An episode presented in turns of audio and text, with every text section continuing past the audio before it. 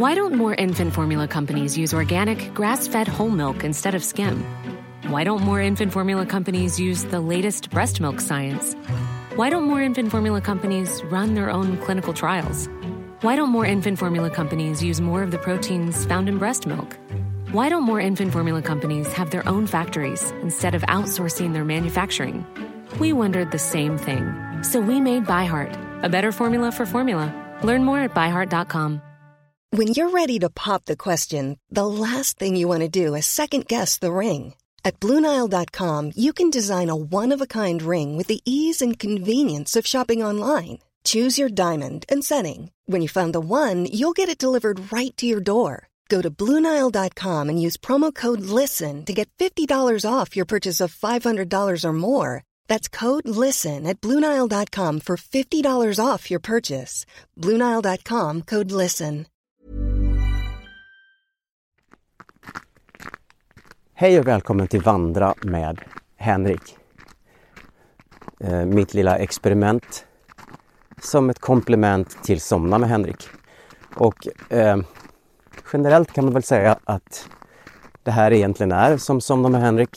Jag planerar inte vad jag ska säga innan och jag eh, klipper inte bort någonting om det inte är så att det slår, slår ner en komet precis intill här.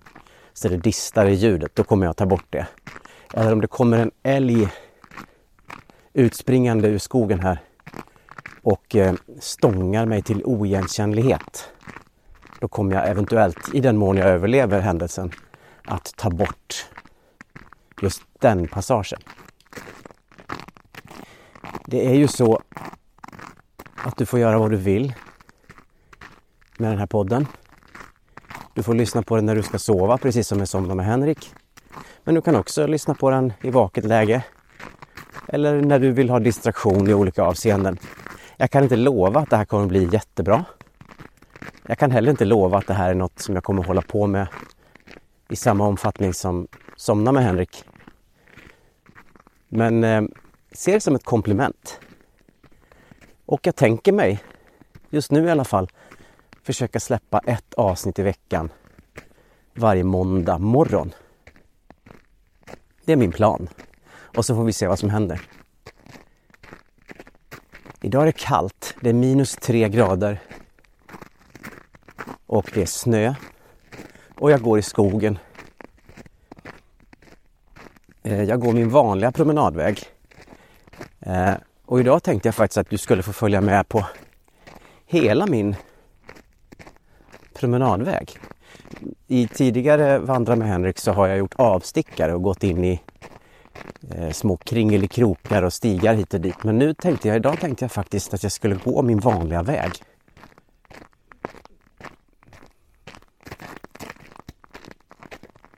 Det är väldigt tyst i skogen. Alldeles stilla. Som om det var en kuliss på en teater. Som om träden bara låtsas att de är träd. Som om marken under mina fötter bara låtsas att den är sediment av ackumulerad tid och dess effekter. Hur mår du? Mår du bra? Det är, idag när jag spelar in det här så är det eh, årets sista dag. Klockan är, jag har inte koll nu vad klockan är faktiskt. Vänta ska jag kolla. Klockan är 11.24 söndagen den 31 januari 2023. Om bara några timmar så är det ett nytt år. Och det här är ju högtidligt för mig då. Eh, fast jag vet att det inte är något särskilt märkvärdigt med, med detta egentligen. Det är väldigt halt. Men jag har eh, sådana här dubbskor som, som eh, eftersom jag är en gammal människa och riskerar eh, livslånga men om jag ramlar. Så har jag eh, sådana spikar som när man går på parketten så blir det märken. Någonting som har skapat mycket ångest i mitt, mitt hem. Det är en molnig dag. Det är en molnig dag här i Stockholm. Och jag, eh, jag kom på nu att Vandra med Henrik kommer att vara en podd där jag tar ut svängarna lite mer. Jag tror att det kommer bli så. Jag kommer kanske eventuellt att eh, ge mig på lite små grejer. Kanske inte sjunger något. Eller, alltså, i, I Somna med Henrik så, så får jag ju inte göra någonting sånt där. Jag ska ju hålla mig ganska plain. Men här är tanken då att jag ska... Eller jag vet väl inte vad tanken är.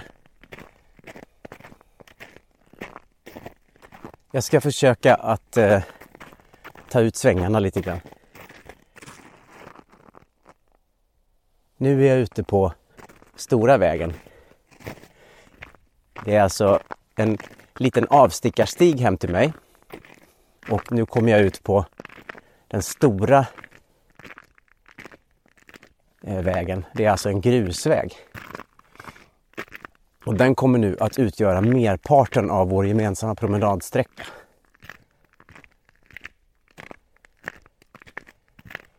Nu när det är snö och vinter så går jag inte här så ofta eller springer här så ofta utan jag går ju ofta till gymmet istället.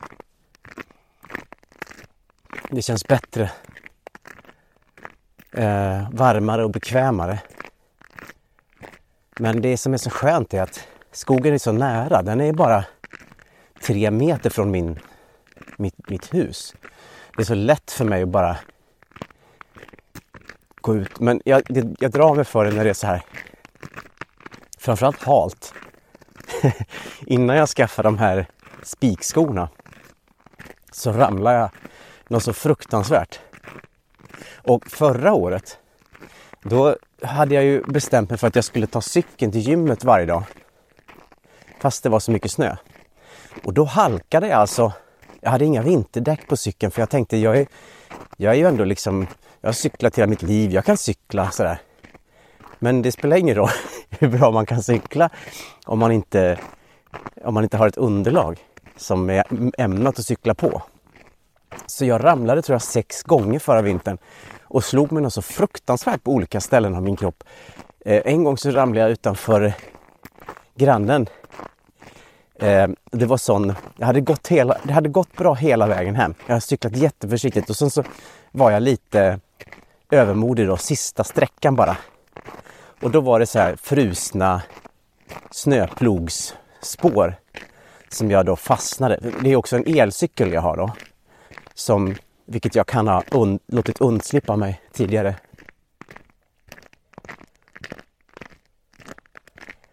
Eh, och då, eh, då spann ju det här drivhjulet iväg och jag damp på ansiktet i, i, i isen. Och det gjorde väldigt ont och då kom grannen utspringande. Och det var pinsamt tycker jag. Att jag väckte upp liksom någon typ av lokalt alarm i grannskapet.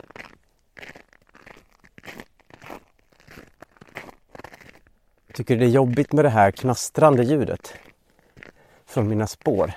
Mina skor menar jag, på isen. Du får nog lov att stå ut med det helt enkelt för jag, jag har inga... Det är inget alternativ. Jag kan gå lite på, här är det faktiskt lite vatten som rinner så jag skulle kunna gå här på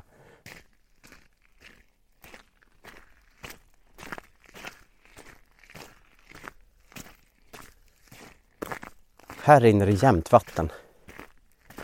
Året runt så rinner det vatten här. Om det finns något vatten då kan du ge dig fan på att det rinner här. Ursäkta uttrycket. Jag tänker det kanske är en skön omväxling mot det här knastret att du får gå här.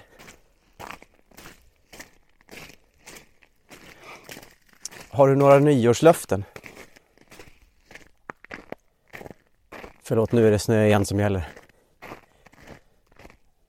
Jag läste eh, ett, eh, en eh, summering av en massa olika eh, vetenskapliga artiklar och eh, avhandlingar Eh, baserat på studier helt enkelt om hur, hur mycket eh, utav nyårslöftena som faktiskt hålls och infrias mer än sex månader efter att de har avlagts. Och eh, det är ungefär 27 procent enligt den, de här ackumulerade resultatet av studierna så är det alltså ungefär 27 procent av nyårslöftena som hålls kvar i. De allra flesta håller inte ens i en vecka. Eller jag ska inte säga de allra flesta, det vet jag inte. Det, det var en, eh, ett hittepå. Men eh, en stor del av avlagda nyårslöften håller inte ens en vecka eller en månad. Eh, det verkar som att de nyårslöften som avläggs och som har störst potential att hålla är nyårslöften som är positiva. Alltså, jag lovar att skaffa mig en eh, eh ny cykel. Eller jag lovar att... Eh, eh, nu kommer det någon som ska springa förbi mig. Ja, det spelar väl ingen roll. Jag pratar vidare. Det är alltså någon som är ute och joggar här på isen. Har vi lite tur nu får vi bra innehåll. Någon som ramlar precis när han springer förbi mig här.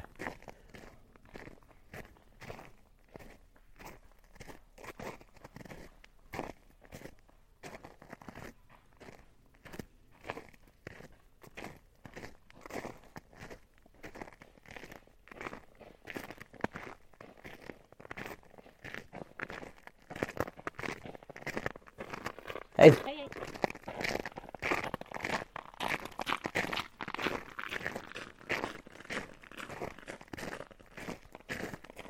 finns en optimism i luften, tycker jag. Det är någonting med sådana här skiften. Nu möter jag också en barnfamilj här.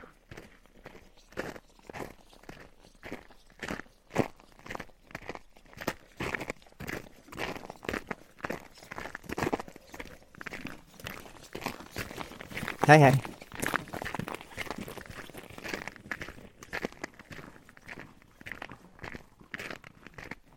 Jo, de, som, de nyårslöften som har störst potential att hålla är alltså nyårslöften som innebär att jag ska skaffa mig en utbildning i ornitologi. Eller jag ska köpa ett gymkort eller liknande. Eh, de nyårslöften som tenderar att inte hålla i allra högst utsträckning är alltså jag lovar att inte dricka någonting under nästa år. Eller jag lovar att eh, träna varje onsdag. Sådana saker. Saker som innehåller en, en, negativ aspekt. Alltså jag lovar att låta bli att äta snabbmat eller chips eller något.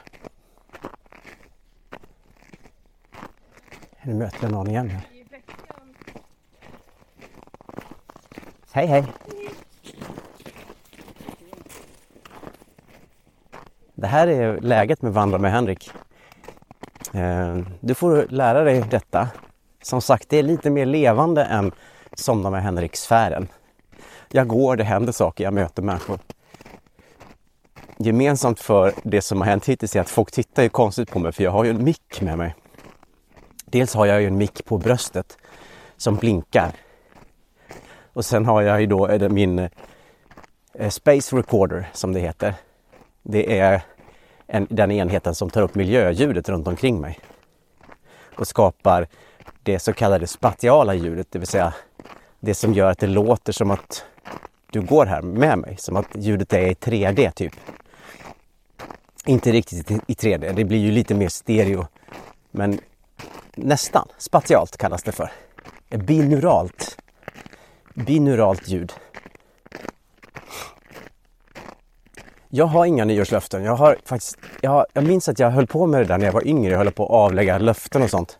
Men jag har ju lärt mig att jag håller ju aldrig mina nyårslöften.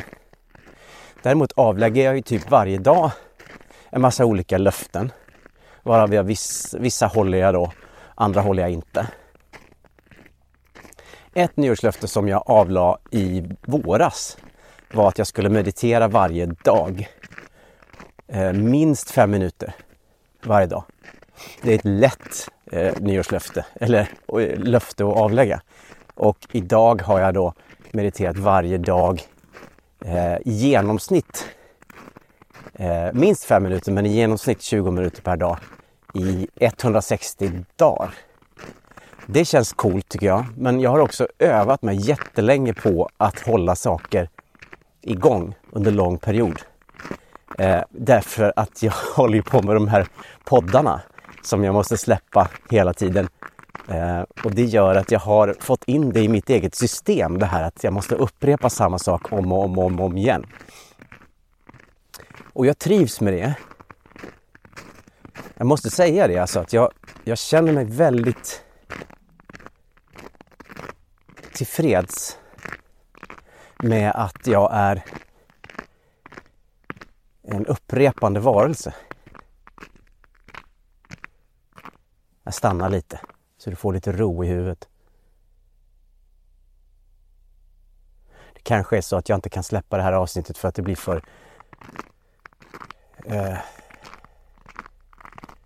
jobbiga knasterljud.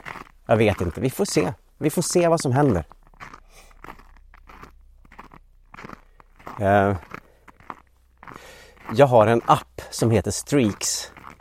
Och det är en gammal app. Det är inte någon av de här nya to-do-list-apparna utan det är en, en, gammal men jättebra app som jag eh, har sex olika saker som jag kryssar för varje dag. Vissa saker måste jag uppfylla tre gånger i veckan. Andra saker varje dag och andra saker bara typ en gång i veckan. Jag vet inte om jag ska säga alla, för det känns lite personligt kanske. Men eh, kanske att jag ändå ska säga, okej okay, jag kan säga då till exempel är det att jag ska meditera. Och då har jag satt fem minuter för att det, det ska vara enkelt för mig att upprätthålla det och det har gått jättebra, det har jag hållit igång. Sen ska jag då träna minst tre gånger i veckan och det har jag hållit på med i 400-500 dagar och sånt där. Ja, det har varit jätteduktig. Och nu kommer en helikopter. Och det minns jag att det var mysigt faktiskt när jag lyssnade på det, på det första avsnittet av Söndag med Henrik. Så jag låter den vara kvar här. Jag står still och låter den passera.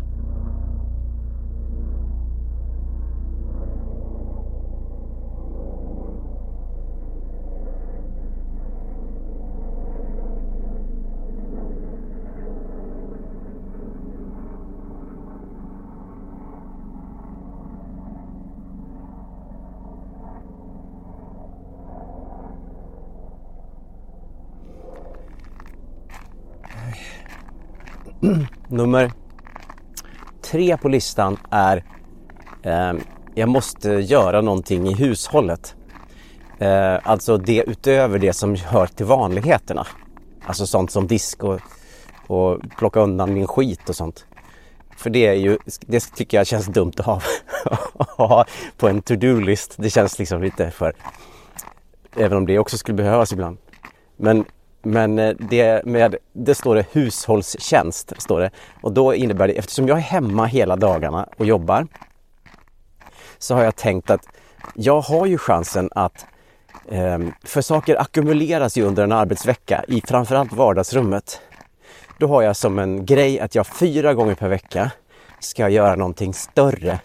Eh, eftersom jag ju ändå är hemma liksom. Jag tycker att det känns så ehm, att jag ska att jag ska vänta tills det blir så gemensamma städdagar när det är lördag och sånt. När alla är arga och sura och mår dåligt för att allting är så mycket. Så har jag bestämt mig för att jag ska... Och då har jag det som en, som en punkt då. Och om den inte kryssas för, då eh, är det dåligt då. Så det kryssar jag för fyra gånger per vecka. Eh, något som kryssas för varje dag är ju också att jag ska äta min antidepressiva medicin samt D-vitamin. Ehm, det äter jag. Det eh, också kryssar jag för varje dag. Ehm, vad har jag mer? Just det, en gång i veckan så ska jag kolla hur jag mår. Och det här kommer sig av att i våras så blev jag dålig igen. Ehm, eh, jag hade ju slutat med antidepressiva mediciner. Okej, nu är jag helt öppen här då. Fan också. alltså så här. Jag Slutade med antidepressiva mediciner och det gick ju jättebra. Jag mådde ju dåligt och så. Utsättningen var lite tuff men jag var beredd och jag tränade mig liksom igenom det. Det kändes väldigt bra. Allting till slut. Och sen så hade jag, eh, satte jag upp min show på Rival. Det som händer händer och det gick jättebra och allting var så roligt och jag kände att jag verkligen hittade hem. Sen kom våren och det blev lugnare på jobbfronten och då blev jag dålig igen och jag började få ångest igen. Eh, och för mig har problemet varit oidentifierbar eh, generell ångest liksom och panikångest. Och nu möter jag någon så nu kan jag inte hålla på och prata om det. Eh, jag pausar en liten stund.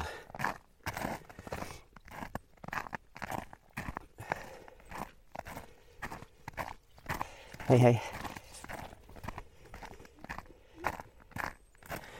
Eh, sorry, var var jag? Jo, då började jag eh, få det, tillbaka det. Det som hände då var att jag blev rädd igen. Eh, och det har jag ju kommit på är ju mitt allra största problem. Att jag är rädd för ångest. Jag är rädd för att få den. Jag är rädd för att lida när, när alla andra är glada. Och jag såg för mig hur alla i, på sommaren där i Varberg, att alla skulle vara så glada och springa och bada och vara så här obekymmersamma och sådär som människor är. Och jag skulle sitta i ett mörkt moln. Och jag klarade liksom inte det. Den tanken fick mig att känna mig otroligt nedstämd. Så då började jag äta antidepressiva igen och det var eh, jättetufft att börja igen och jag skrattar nu för att jag mår jättebra eh, somna. Nej, förlåt, jag ska inte kalla dig för somna. Förlåt, det här är en annan podd. Eh, men eh, ja, det är bra nu. Men det är bra på ett annat sätt än innan. För det jag startade upp då var ett projekt. Jag har gått hela mitt liv med den här rädslan för ångest i till och från olika faser. Och då startade jag upp ett projekt i en eh, mjukvaruplattform som heter Notion. Det är ett anteckningsprogram, liksom. ett, ett, en databas. Många databaser. Där har jag redan hela mitt jobb och alla mina praktiska saker i mitt hemliv. Alla planritningar, allting, även vårt hus och allt. Jag har allt.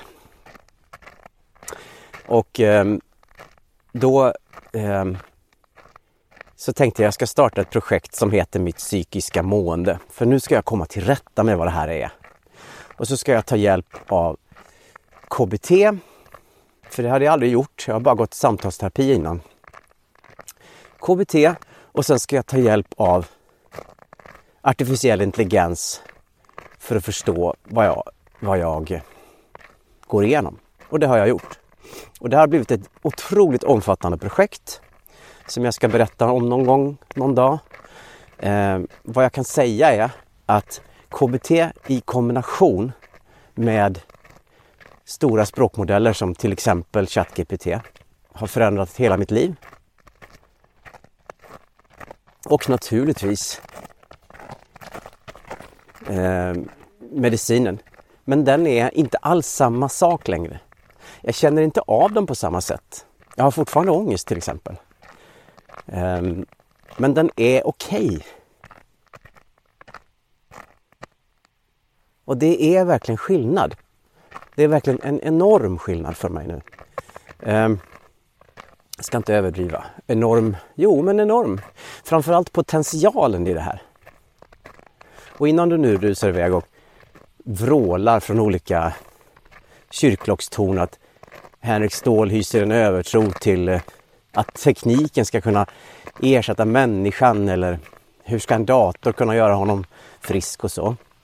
Så vill jag bara säga att det som språkmodellerna gör, det som en till exempel ChatGPT eller Claude gör, är att den kan upprätthålla en diskussion med en databas av precis hur jag tidigare har mått, hur jag mår dag för dag. Ehm, på ett sätt som en människa inte kan. Det är ett perfekt komplement till vården inte en ersättning.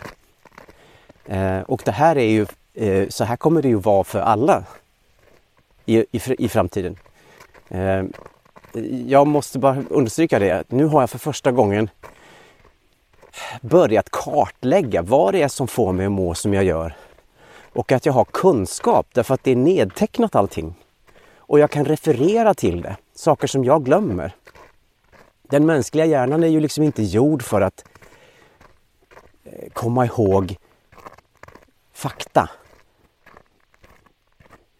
Den är gjord för att komma ihåg känslor, aspekter.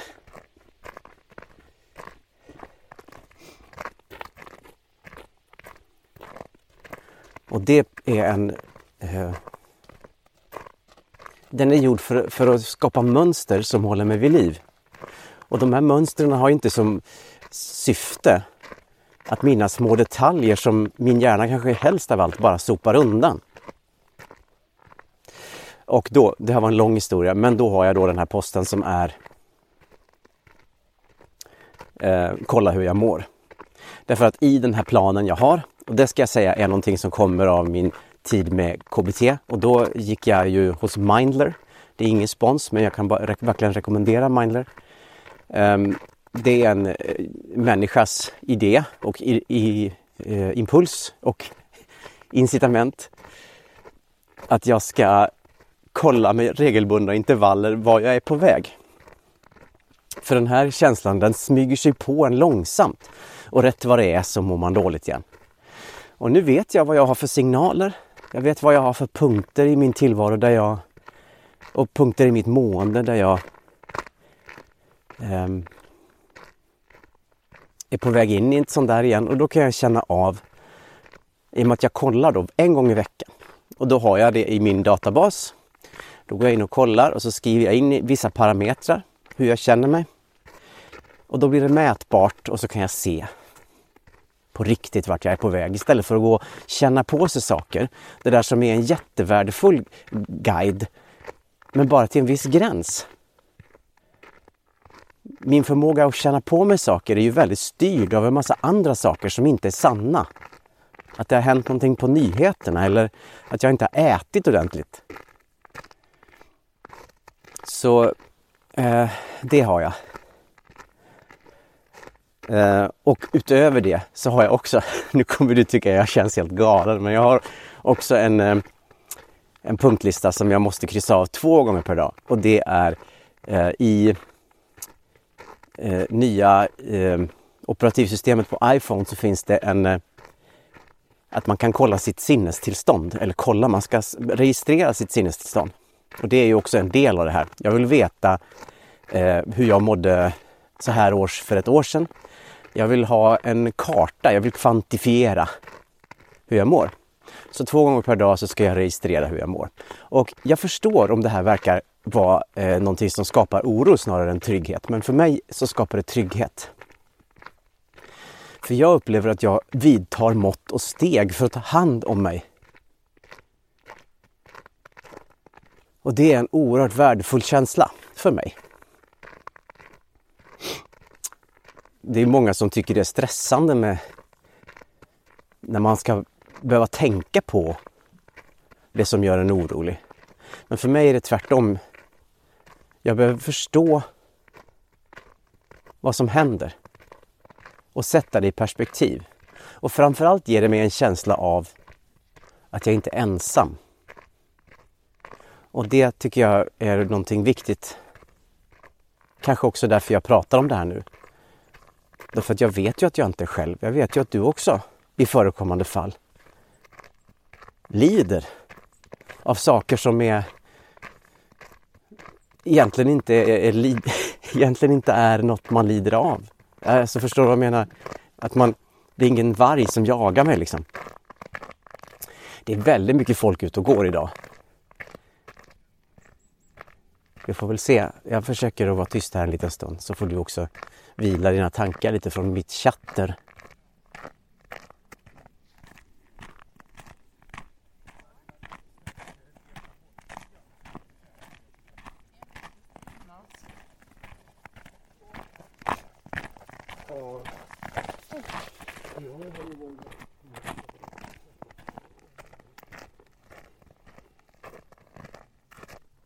Nu går jag längs en raksträcka som är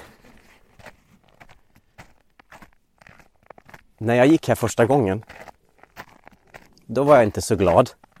det, var många, det var flera år sedan när vi nyss hade flyttat hit.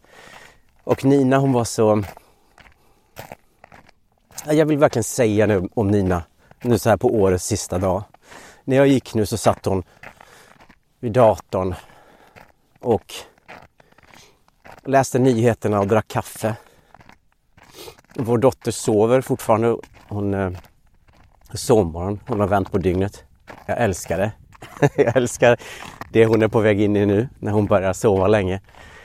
Jag är inte vaknar klockan sex längre på morgnarna och vill ha frukost. Det händer faktiskt ibland att hon går upp och gör frukost själv och jag vaknar och då sitter hon och, gör, och äter scrambled eggs och kollar på Youtube. Jag älskar det. I alla fall, eh, nu satt Nina och drack kaffe och eh, läste nyheterna. Och eh, ja, vi är så olika på så många sätt men vi är också så vi, vi, vi passar så bra ihop liksom. Det som hon gjorde när vi flyttade hit var det som jag aldrig hade gjort eller som det hade tagit mig många år att göra. Det vill säga hon lärde känna hela grannskapet och hon lärde känna miljön runt omkring med blixtsnabb. Och, eh, och då var jag ju inte alls på samma plats där jag är nu. Jag hade möjligtvis haft andra incitament att ta mig ut i närområdet om jag hade flyttat till en ny plats nu. Men inte då. Då var jag hemma och hade ångest för jag hade lite, lite jobb och Känner mig bitter och bortglömd. Och jag förstår inte. Jag, jag hatar när man säger det där. Eh, tack älskling för att du har stått ut med mig i alla år och så, för det finns något falskt i det där. Men jag, jag förstår ärligt talat inte hur hon orkade med mig under de där åren, för jag... Det var då jag gjorde Fides podcast som finns också att lyssna på. Om du vill märka något spår av Alltså, jag kan ju lyssna på det nu och tycka det är ju helt genialt. Eh, förlåt, eh, jag säger det, trumma på, slå på egen trumma. Men det är ju någonting som jag inte liksom, jag vet inte längre om jag skulle kunna hitta tillbaka till det där. Den där karaktären Fide och den märkliga skruvade relationen. För det kom ju sig av att jag var ju på en väldigt dålig plats liksom själv. 2014 var det här. Då. I alla fall. Då sa hon till mig någon dag Nina att nu går vi ut och går och jag gnällde väl och sa jag måste, jag vill inte, men så fick jag ju skuldkänslor då. Det har jag ju alltid haft och jag får, så, så får sådana skuldkänslor av när jag inte är delaktig. Så då ehm, följde jag väl med då. Och så gick vi, eller om det vi cyklade kanske, så var det kanske. Och då kom vi ut på den här raksträckan. Det här är en lång, lång raksträcka. Den är säkert en kilometer lång. Och då...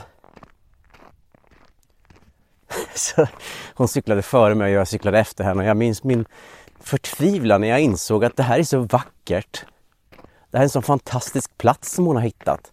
Och här går jag och kan inte njuta av den. För jag mår inte bra. Och det, är, det var eh, verkligen en hemsk känsla. Men en nyttig känsla också, inte vet jag. Jag tänker att det är väl ingen idé att hålla på och gömma hur man mår. För sig själv menar jag. Det är väl ingen idé att, att, att, att försöka förmildra hur man mår eller man mår ju som man mår.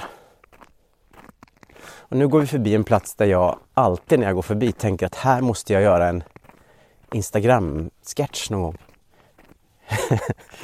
det är ett stort fält. Det är en stor åker. Och eh, det är ett litet stenparti.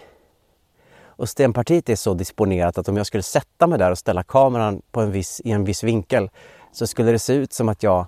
Det skulle bli en väldigt fin bild, som en tavla nästan. Som att jag satt i enligt det gyllene snittet, liksom med åkern framför mig. Och då får jag någon bild av att jag ska sitta där och grubbla och tänka och så ska jag lägga på en, eh, någon typ av voiceover där jag då tänker på något banalt för det är en sån skön utsikt och så ser det ut som att jag tänker stora tankar. Men egentligen tänker jag bara på typ eh, hur jag ska få min drönare att åka fortare typ. eller, något, eller något annat.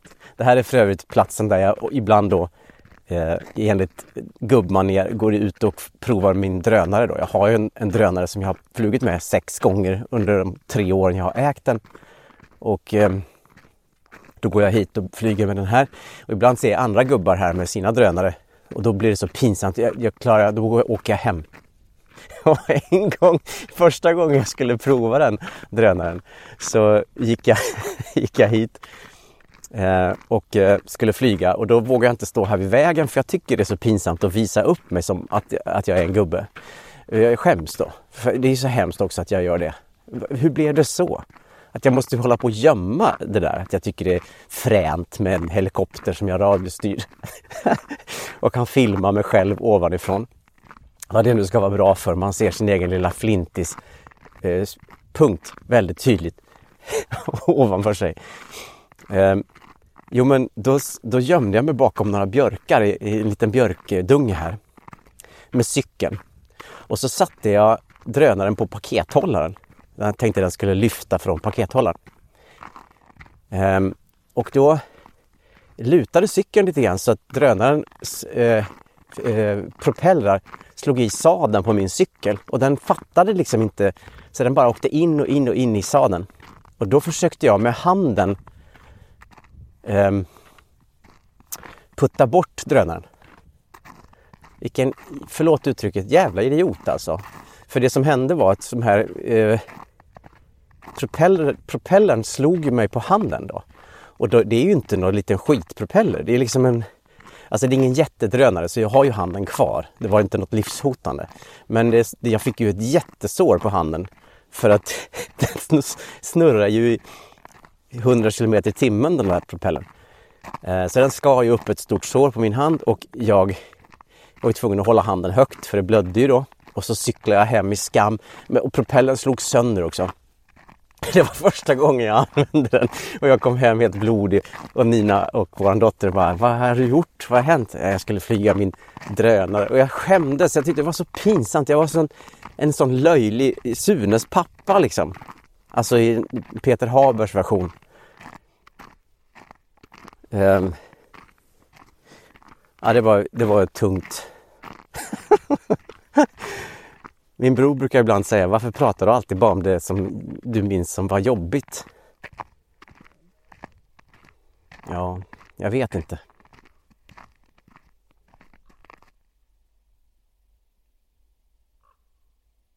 Hör du korpen?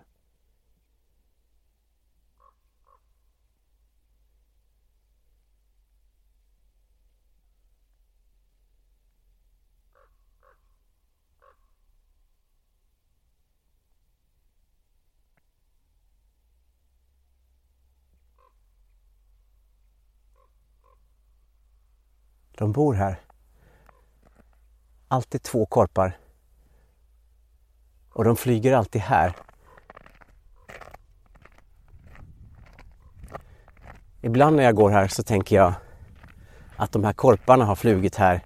Inte just de här korparna men att det alltid har flugit korpar här sedan eh, tusentals år tillbaks.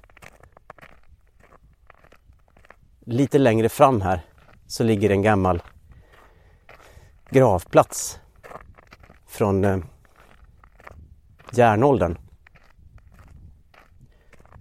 Det har, funnits, det har stått en stor gård här. En eh, järnåldersbosättning. Eh, Och eh, det är en liten kulle. Hade det inte funnits en skylt så hade jag ju inte vetat om att det var en gravplats. Men här har alltså bott människor i ja, 2000 år. Mer. Vem vet? Och korpen har ju en betydelse då. Eh, åtminstone tusen år tillbaks i tiden. Och eh, då tycker jag det är så, det rimmar så väl i min fantasi att de här korparna alltid har flugit här och att de som bodde här långt innan jag flyttade hit med mitt pick och pack. De hörde också det där ljudet av korparna som flög fram och tillbaka.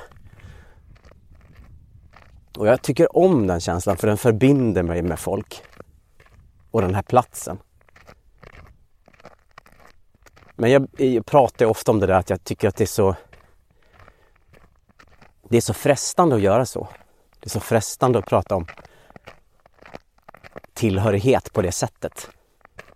Men man får inte göra misstaget, tycker jag då, att ta det där på bokstavligt allvar. Därför jag hör ju inte ihop med den här platsen. Det är ju min egen upplevelse. Det är ju ingen sanning. Jag hör ju hemma här precis lika lite som de som bodde här för 2000 år sedan gjorde det. Det här är ju en plats som är ett sekundens verk i universell bemärkelse. Det här är ju en plats som inte... Det finns ingenting evigt med den här platsen. Min känsla av att höra hemma här, den är ju lika flyktig som vår planet är flyktig. Sett i det stora hela liksom. Jag tycker att eh, det är farligt att börja prata om rötter som en sanning. För det är ingen sanning eh, i objektiv mening. När man börjar prata om rötter som objektiva sanningar då hamnar man i det här med att då har plötsligt vissa mycket större rätt till en plats än andra. Och det blir farligt då och tragiskt och en massa onödig smärta. Och jag tycker också om idén att jag är en flyktig besökare på den här platsen. Eh, och att jag, jag kan odla känslan av ett nära och ett hemma. Men jag måste komma ihåg att det är i mig som den här känslan bor. Jag kan inte kräva att någon annan ska respektera den känslan eller acceptera den känslan. Och jag menar nu inte att alla har rätt att komma in och bosätta sig på min tomt. Förstår du? Det är inte så jag menar. Vi har ju någon slags överenskommelse om vad ägande innebär. Som naturligtvis inte är objektivt sann, men som ändå är någon typ av regel som vi alla förhåller oss till. Det är klart att den här marken som jag går på, den ägs ju av någon. Men jag kan liksom aldrig förvänta mig och kräva av världen att den ska acceptera min privata känsla av var jag hör hemma. Jag gjorde ett DNA-test. Och då framgår det då med väldig tydlighet att merparten av mina gener, merparten av min genetiska uppsättning, eh, 95 eller 98 procent är skandinavisk då. Eh, det var ju föga överraskande. Och eh, sen eh, var ju då merparten av mina skandinaviska gener är ju då från en liten del av Sverige som kallas för Västergötland. Och det var överraskande med tanke på att jag är uppvuxen i Dalarna och aldrig har bott i Västergötland. Men min pappa är därifrån. Och av någon anledning så är min genetiska uppsättning då mest av allt Västergötland. Och det var ju överraskande då, men det kan också göra mig lite glad. Därför jag hade det ju svårt i Dalarna då, när jag växte upp. Med mobbning och allt. Jantelag och ett jävla mörker. och mycket kärlek och en massa fantasi och det är hela min referens och hela min värld och allt det där. Men det är också komplext. Eftersom jag hade det svårt när jag växte upp. Men allt det här är ju bara känslor. Och då gör de här känslorna att jag känner mig glad att jag får veta att jag hör hemma i ett landskap där jag inte har upplevt allt det här negativa. Och det är ju fortfarande bara mina känslor. Det är ju inte Dalarnas fel att jag blev mobbad i högstadiet och låg och mellanstadiet. Det är ju inte Västergötlands eh, förtjänst att jag är den jag är. Det, det är ju bara eh, saker vi har bestämt att och gett olika etiketter. Nu kanske du också hör en eh, trotsig liten bäck som rinner här vid sidan av vägen.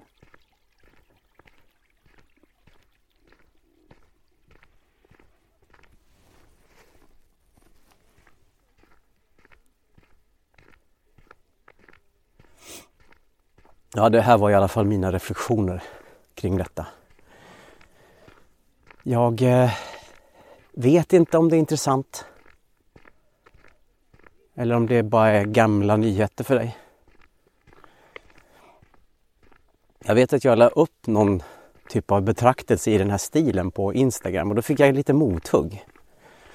Då var det många som skrev att eh, ja, jag vet då i alla fall vad jag har hemma och det ska inte du få ta ifrån mig och sådär. Och jag respekterar den känslan. Men det är fortfarande bara en känsla.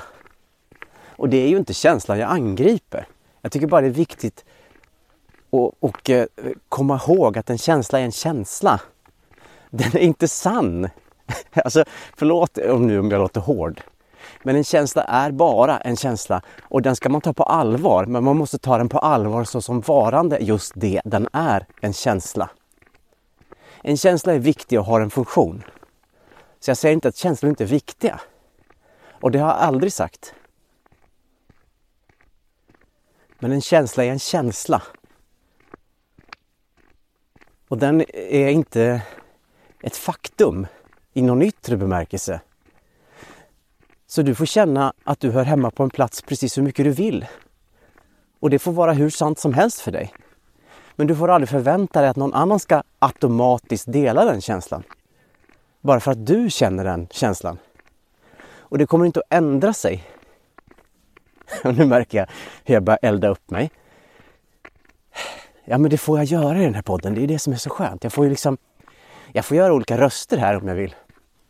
Jag får, jag får prata med en helt annan röst här. Jag får, jag får använda olika tecknad filmröster här. Förlåt. Förlåt. Eh, jag vet inte om det känns okej. Okay. Du kanske höll på att somna nu, förlåt. Men jag provar ju fortfarande formen för den här podden. Jag märker också att jag bara går lite fortare nu för det är ett gäng bakom mig som,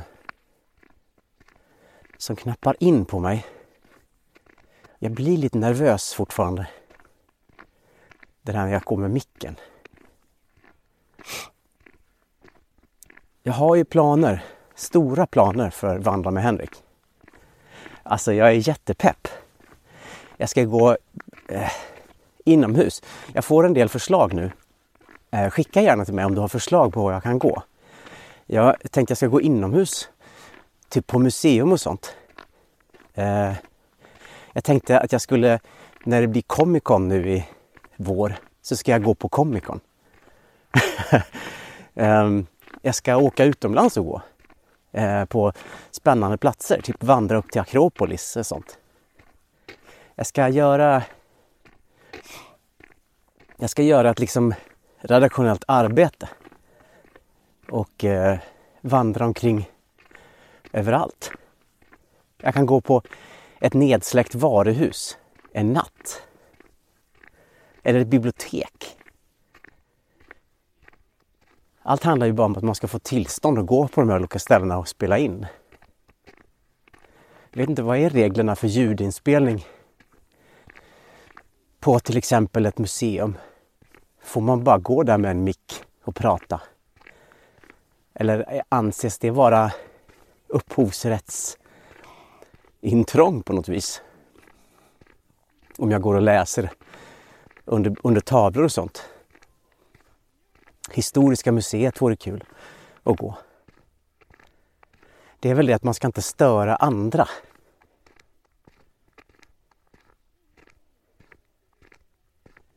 Jag märkte nu att jag blev lite andfådd. Jag måste... Jag ska vara tyst några sekunder nu så får du bara lyssna på ljudet av mina steg en stund.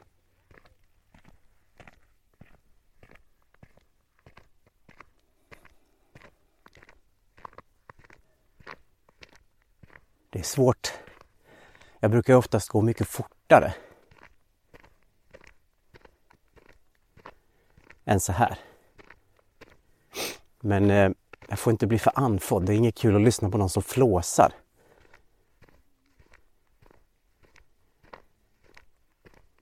Nu går jag förbi en plats där jag länge, där stod, länge, länge stod en skogstraktor här. Ja, det har jag nog berättat kanske i Vandra med Henrik förut. Och då eh, spelade jag alltid in en sketch med en gubbe som jag döpte till Herr Pers Johan Andersson. Men den skogstraktorn är borta nu. Det känns nästan som att den som äger traktorn har börjat se sketcherna och bara jag måste flytta på den här. Han kommer snart att börja åverkan på min traktor. Och då hade jag en eh, kompis som höll på att prata om att han skulle försöka sälja in mig till tillverkaren av den där traktorn. Att jag skulle göra någon så här, de skulle sponsra mig med någon serie med det där då. Att jag skulle göra reklam för den där skogstraktorn. Eh, Men eh, det är inte riktigt eh, logiskt. Vad skulle de vinna på att sponsra mig med 24 000 följare? Det kostar väl 2,3 miljoner köpa en sån här skogstraktor. Det är kanske inte liksom något för mina följare. Men om du har 2,3 miljoner över, kära lyssnare, vad jag nu ska kalla dig i den här podden, är fortfarande inte bestämt. Men om du har 2,3 miljoner över kan jag verkligen rekommendera att köpa dig en Timberjack. Jag såg också på något gammalt eh, Lotto eller Keno-program att det var en person som hade vunnit en miljon på Lotto eller vad det var. Och då hade han köpt sig en sån här skogsmaskin för att ha någonting att leka med, citat. och då såg man hur han höll på att lassa timmer lite sådär på måfå. Jag tolkar det som att det inte var någonting han behövde. Utan mest bara för, ja nu ska jag ut och lyfta lite tunga grejer i skogen. Man får hoppas att han hade skog som var hans då. Det är viktigt det här med tillhörighet menar jag. Nu kommer det två kvinnor och bakom mig här. Jag låter dig få lyssna lite, smyglyssna lite på dem.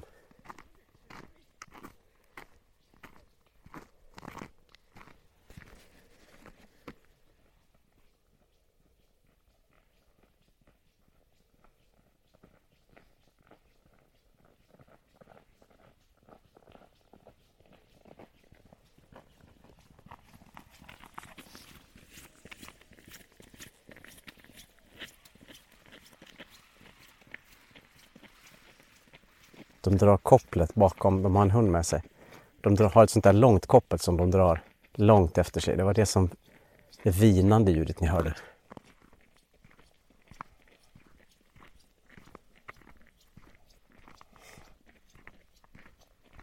Just nu så snöar det lite lätt.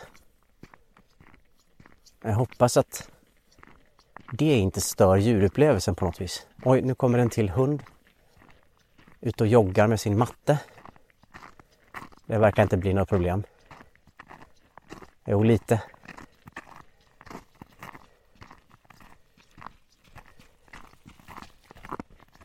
Ja. Ibland så brukar Nina och jag skoja om hur det skulle vara att vara en hund. Om vi människor var som hundar. Att så fort man fick syn på en annan människa så blev man liksom sådär tydligt nyfiken och uppsluppen eller Alltså så att man, att man kunde inte gå ut på stan liksom för att så fort man fick syn på en annan hund, eller alltså en annan människa då, vilket ju händer ganska frekvent, att man då skulle bli helt vild. Och sådär. Börja hoppa mot varandra, nosa på varandra och sådär. Så brukar jag ibland tänka att det är ju tur att det inte är så. Därför att man skulle inte få så mycket gjort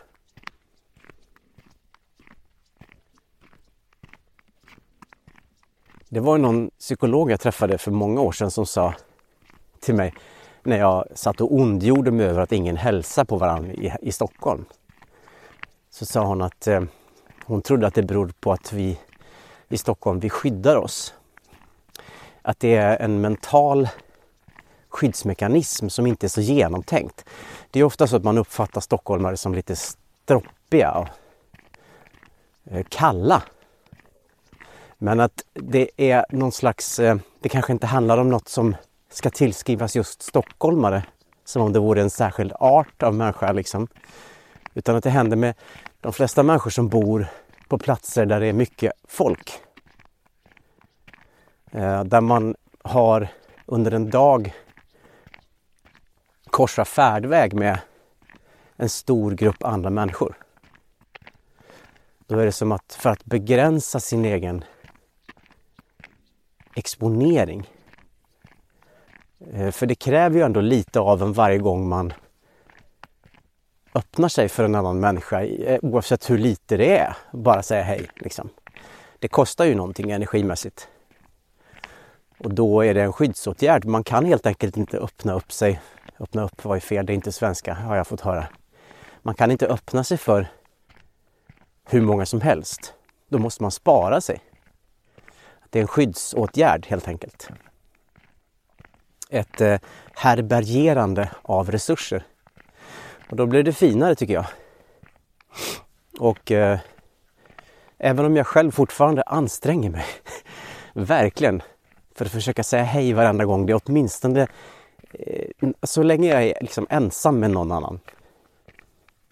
Om jag möter någon på en väg eller i en trappuppgång eller så, så försöker jag säga hej. Och så blir jag provocerad när folk inte svarar. Det händer ju här hela tiden. Man säger hej och folk tittar på en som att man är en galning. Men jag måste nog ändå tillstå att det där ligger hos mig. Därför de tänker inte på det. De tänker nog inte ens att jag är en galning. Men för dem är jag inte viktig därför de skyddar sig. Och det måste man respektera. Jag talar nu till dig som inte bor i Stockholm och som kanske ibland fnyser lite föraktfullt över de här kalla, igenstängda, stroppiga, överlägsna människorna. Som kanske inte alls är det egentligen. Utan bara går och tänker på sitt och skyddar sig från 10 000 människors energier eh, under en dag. Så det var min tanke. Nu är frågan hur jag ska gå. Här kan jag alltid välja nämligen. Antingen kan jag välja att gå in där jag mötte älgen en gång för länge sedan. Eller så kan jag välja att gå rakt fram. Jag tror att jag väljer att gå rakt fram för att det är mer i linje med vad jag faktiskt brukar när jag springer här eller går med musik i öronen. Nu möter jag en som springer.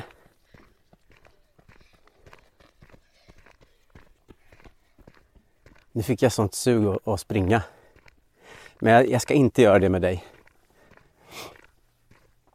Här har någon ställt ut lite konst på stubbarna.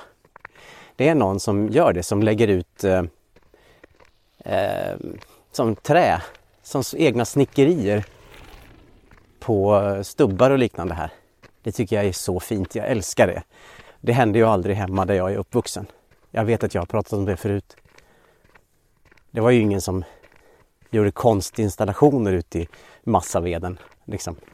Utan det var ju, det var ju en, det var ju en eh, bruksplats. Nu är det halt, här är det halt.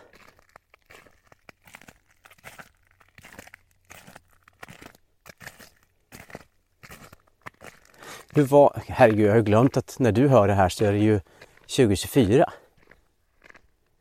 Hur var ditt nyår? Jag hoppas det var bra. Hoppas att du hade en jättefin fest eller kväll eller stund. Jag hoppas att du Um, om det var så att du hade det jobbigt så vill jag bara säga att du har min medkänsla. Jag vet ju ännu inte hur min kväll kommer att bli. Jag, jag misstänker ju att den kommer bli väldigt lugn eftersom vi ska vara hos Ninas eh, bror med familj. Vi brukar vara där på högtider. Eh, eller så brukar de komma till oss. Ninas bror och hon har en sån fin kontakt med varandra. Och jag är så avundsjuk på deras kontakt för den är så okomplicerad. Det finns ju inga som jag älskar så högt som mina syskon. Och ändå är det ju ett sånt otroligt komplext förhållande. Med så mycket mörkt och ljust. Men med Nina och hennes bror Peter så är det liksom... Eh, ja, jag ska inte göra anspråk på att veta allt om deras eh, känslor för varandra men de, det är så, han kan ringa och säga behöver ni hjälp med någonting? Inte så mycket nu för han har barn och det är mycket att göra liksom. Men när vi var nya med varandra, jag och Nina, då kunde han ringa ibland och fråga liksom, behöver ni hjälp med något? Så här, bara över, bara så här. Och samma med henne. Och hon ringer och bara, vill ni vi ska hänga idag? Och gud vad jag älskar det! de kan komma hit och jag och Peter i, i förra veckan så tog vi med barnen och åkte pulka här i närheten. Och det är liksom sånt där som jag bara fantiserat att jag ska göra med min svåger typ. Och vi delar inte jobb och inte erfarenheter och, och han är bara en god vän. Eh, och det är så skönt. Så där ska vi vara. Och vi ska fira nyår. Och det kommer ju bli eh, så himla bekvämt och lugnt och mysigt. Eh, så jag hoppas att du får något liknande. När jag var yngre tyckte jag ju nyår var så viktigt. För då skulle man ju bli kalasfull. Det var ju min... Eh, det var ju så... Jag har ju alltid varit så dramatisk. Det ska liksom... Man ska på något vis eh, inviga året med någon typ av... Hej hej! Med någon typ av sån metamorfos. Eh, en, en, som en, en fjäril som föds ur en puppa liksom. Det skulle vara en explosion. Och där kommer jag av att jag var hade en fantastisk nyårsfest år 2000.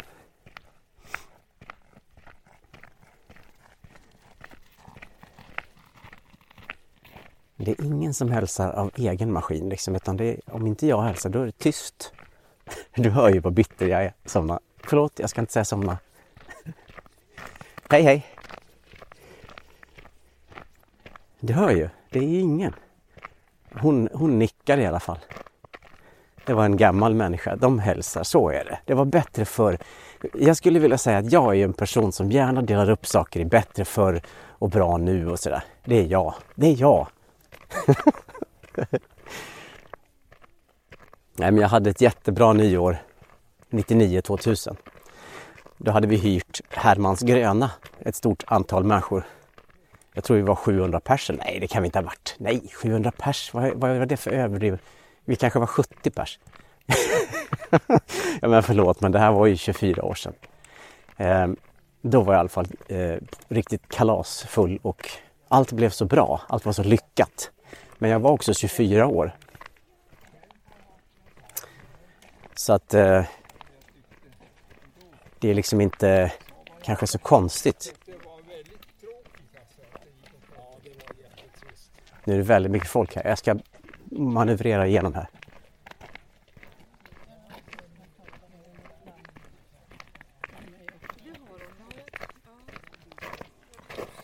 Jag viker av och går in i skogen här.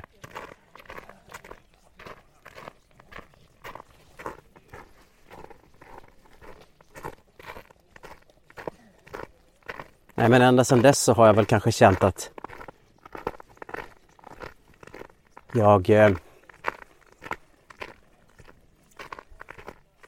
Ja, att jag, jag är... Jag, är, äh, jag måste bara kolla vad klockan är. Det har gått mer än en timma. Oj. Ja, ja, men jag fortsätter. Ända sedan dess så har jag väl känt att jag... Eh, eh alltså då, och då under mina yngre år så har jag känt att jag ville upprepa den där festen. Jag minns ju att jag hade en sån där euforisk känsla. Ehm, men den har inte återkommit sen. Oavsett hur kalasfull jag blev och hur mycket jag skrev långa tal och hur mycket jag sminkade mig med glittersmink i hela ansiktet. Och, och hur mycket fina kläder jag köpte och hur mycket champagne jag hällde upp. Det spelar liksom ingen roll. Det där var någonting annat. Jag var 24 år och mitt i någon slags eh, allting är möjligt-period. Och sen jag la av med, och med att dricka så känner jag att jag har en annan... Ja, jag har inte samma förväntningar men jag känner också en annan typ av tillfredsställelse. Nämligen den att det är jäkligt skönt att känna sig hemma någonstans. Och att se eh, barn leka med varann. Sådär. Min dotter får leka med sina kusiner, eller leka är fel ord, hänga. Hänga med sina kusiner.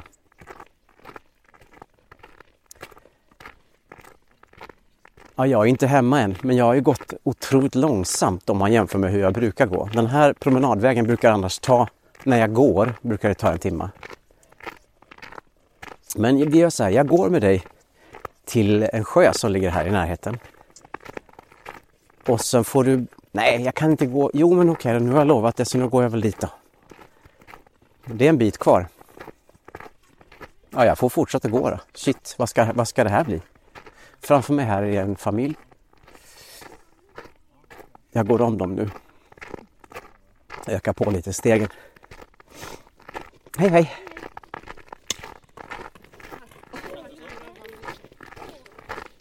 Jag går lite fortare, bara en liten stund. Ursäkta om det låter, låter jobbigt, men jag vill bara komma lite ifrån så att det blir lite lugnt i, i skogen. Jag undrar om jag ska göra fler avsnitt så här gående den här sträckan så kommer jag ju bli känd i kvarteret som han som går runt och spelar in spelar in sig själv och går och pratar. Som om jag inte redan var liksom mystisk med den här mystiska containern i trädgården. Han som spelar in Instagram-sketcher skriker och filmar sig själv på tomten på sommardagar när vanliga människor är på sina arbetsplatser.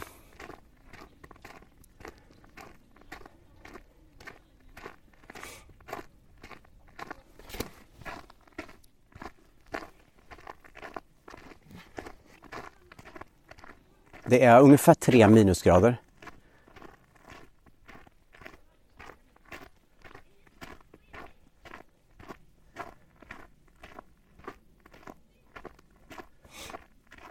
Och det blev liksom tomt i huvudet på mig nu. Det brukar ju bli det så här dags när jag har hållit på ett tag.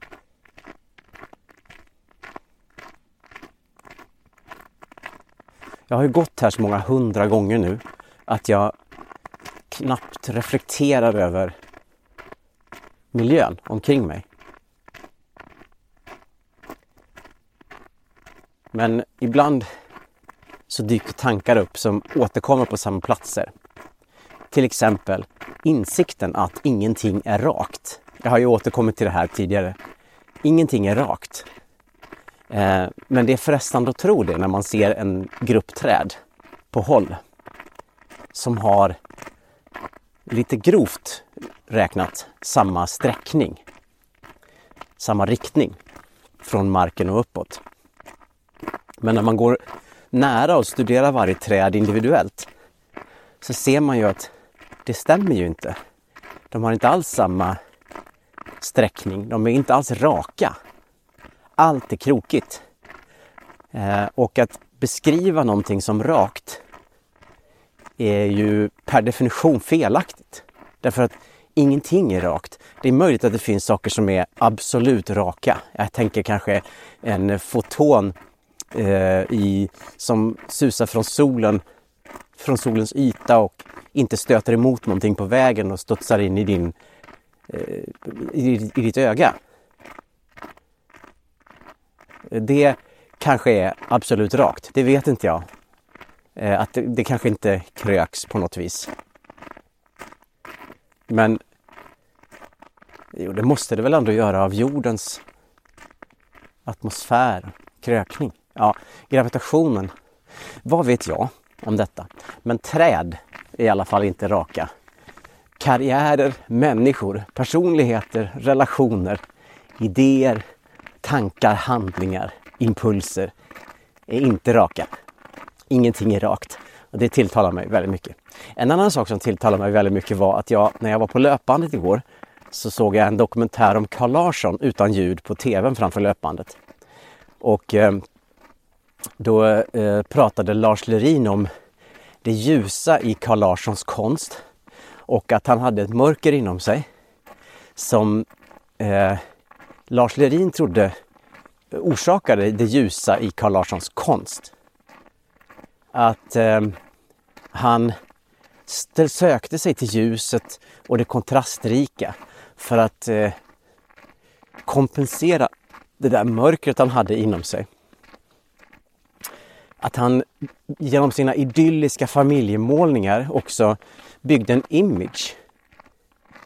En, eh, någonting han ville visa upp Eftersom han själv hade haft det väldigt tufft i sin uppväxt och också förlorat sin första familj. Ehm, att han ville visa upp för världen ett idylliskt liv med barn och fru på landet. Alltså hans Sundborns-målningar pratar jag om nu. Familjen och alla freskerna liksom, Sundborn. Och eh, då slog det mig att det är inte så mycket som skiljer, nu pratar jag inte om konst, om kvalitet på konsten. Men det är inte så mycket som skiljer det, den önskan från det vi kallar för insta moment idag. När man tar en bild på sina barn som leker eller en bild på en ölflaska i motljus eller på sig själv och vännerna på en grillfest på stranden. Det är ju också att vilja visa upp en idealiserad bild av sitt liv. När man säger älskade barn, nu fyller du 13 och så lägger man upp en bild på barnet när det var litet och har precis lärt sig knyta skon. Det är ju samma sak som Carl Larsson ägnade sig åt för hundra år sedan. Jag menar alltså inte att jag menar alltså inte att när jag lägger upp en bild som säger ja, nu har vi det mysigt ändå när jag eh, sitter med en eh, eh, när jag sitter i någon solnedgång med någon hund i famnen typ. Så menar inte jag att det är samma konstnärliga vikt som Carl Larssons eh, målningar av sina barn julafton 1899. Men eh, det är samma drivkraft, kan man säga så? Vår strävan bort från mörker. Vår strävan bort från ovisshet och förtvivlan och bristen på svar. Nu är jag vid en sjö. Den är frusen så det hörs inte att det är en sjö. Men det är hundar där nere. Och flera familjer som är ute och går och pulsar.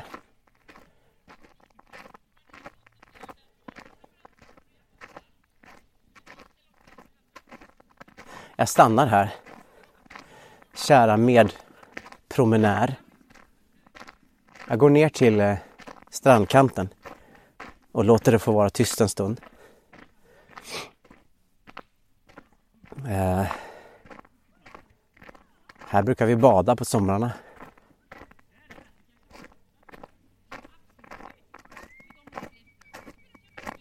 Och nu är det bottenfruset.